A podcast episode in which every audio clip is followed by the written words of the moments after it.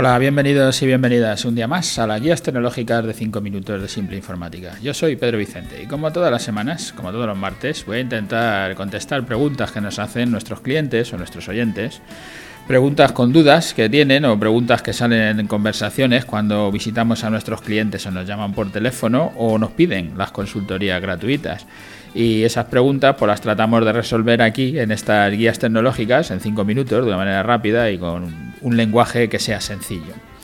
De todas las conversaciones que tenemos, yo saco algunos de los temas que nos piden y son los que trato en estos podcasts. Hoy nos encontramos en el episodio, en el podcast 430, que titulado ¿Actualizo el ordenador o la web? Esta pregunta sale en una reunión con un cliente yo os voy contando poco a poco. Voy a intentar degranar un poco las cosas, son muchos los temas que se, que se tocan en cada conversación. Pero vamos, cuando me preguntan por actualizar un ordenador o actualizar la web, yo siempre digo, lo primero que tendrías que hacer es no actualizar el ordenador, sino entrar en uno de los planes de renting que hacemos en Simple Informática de esa manera siempre tendrás tu ordenador actualizado, no tendrás que estar pensando en si lo actualizo o no, si llevo con él ya 10 años o llevo 4 o cuándo es el momento que amortizar el ordenador o cuánto tengo que dejarlo o si tengo un monitor de... Es que a veces nos encontramos con cosas, tengo un monitor de 17 pulgadas y ahí sigo trabajando en un monitor que ya casi no me entran ni, ni, el documento en el que estoy trabajando, ¿no? Habiendo de monitores ya de 27 pulgadas súper baratos que nos vienen a todo mucho mejor para trabajar. Yo desde luego el ordenador, o sea, no sería la alternativa si, si actualizo el ordenador o la web. La cosa sería que tu ordenador debería de estar en renting. Eh, porque si tuviera que elegir entre actualizar el ordenador o la web, si yo con la web lo que voy a hacer es conseguir más clientes, mm, darle seguridad a mis clientes, que los que los que llegan vean que doy eh, cierta estabilidad, que soy una empresa seria, que tengo una página web y fíjate los que no la tienen todavía, ¿no? que todavía queda alguno, pero vamos, o, los que tienen una página hecha hace 40 años y dices, hombre, yo entre actualizar el ordenador o la web, primero ten tu ordenador en renting y desde luego, si tengo que elegir, actualiza la web, porque es lo que te va a traer ventas el ordenador no te traerá las ventas, es tu herramienta de trabajo, trabajas con ella día a día, pero no será el que te traiga las ventas, las ventas las traerá o del boca a boca, alguien te escuchará, irán a mirar tu web y será bueno que la tengas bien para que ese boca a boca te funcione o será gente que haya hecho búsquedas y por posicionamiento, porque tú buscas ese posicionamiento estés arriba.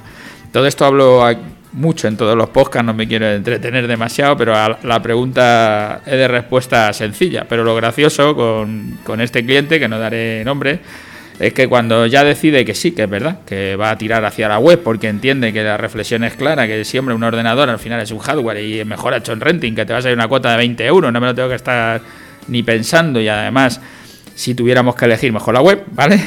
Pues él me dice, ah, sí, pues lo voy a hacer. Quiero hacer el RP, el CRM, la pasarela de pago, lo quiero integrar todo en la web que, con el RP para que cuando compren los cursos, que se dedica a cursos no solo teóricos, también prácticos, que cuando la gente compre un curso directamente entre todo a mi RP, que emita la factura, que emita el título, que, que, lo, que lo haga todo.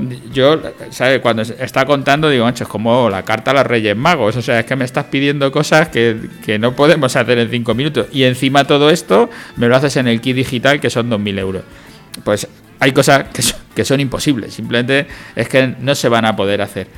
Y yo lo que digo es, cuando alguien me pide ya, digo porque esta conversación se mezcló de, muchos temas, cuando alguien me pide todo esto, que ya te empiezan a pedir el RP y tal, le digo, mira, no has hecho nunca nada en 20 años, eh, tienes ahí una web abandonada, yo por una labor comercial creo que era mejor, pero si ahora lo que quieres es cargarla de funcionalidades, nosotros las funcionalidades normalmente lo que hacemos es coger software que ya existen y que están funcionando y que se los añadimos, en este caso a la página web, en WordPress. Y decimos, pues mira, te vamos a montar un WordPress y te ponemos un RP en el WordPress o te ponemos un CRM de los que ya existen, pero no lo vamos a desarrollar nuevo porque sería muy costoso. Ahora, si utilizas uno de los que ya están, pues el, coste será mucho, será mucho menor si nosotros siempre decimos que si ya existe no lo vamos a crear, que no vamos a volver a hacer la rueda, la rueda ya se hizo y no nos la vamos a volver a inventar.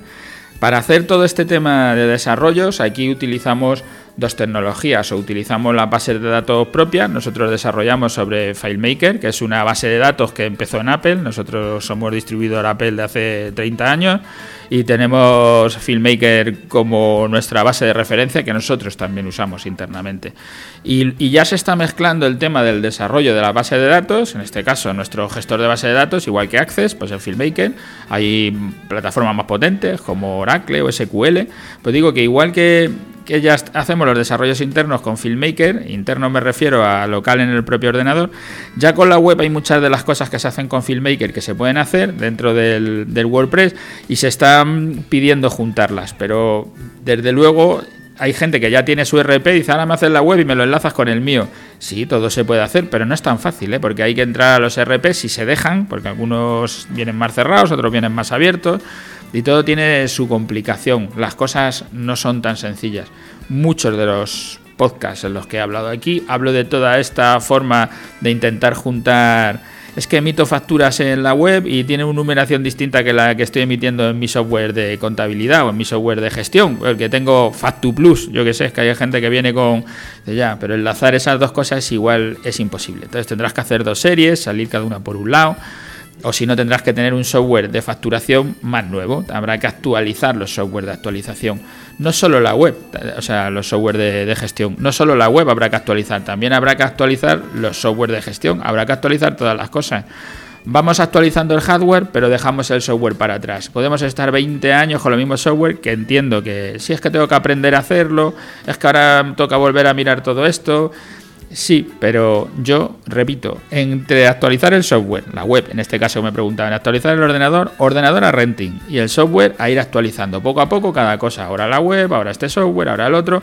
Pero si no actualizas nada en 20 años, luego de repente te vas a encontrar con que tienes un problema. Que hacerlo todo a la vez va a ser muy difícil. Voy a cortar aquí. Yo creo que que queda claro, ¿no? La, mi opinión, y aunque se juntan muchos temas, son conversaciones largas, pues más o menos cuento un poco el resumen de, cómo yo actuaría en cada uno de los casos.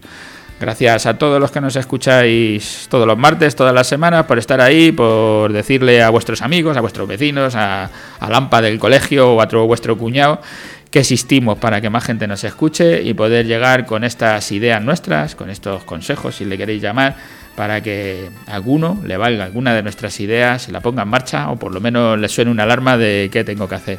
Gracias y hasta el martes que viene.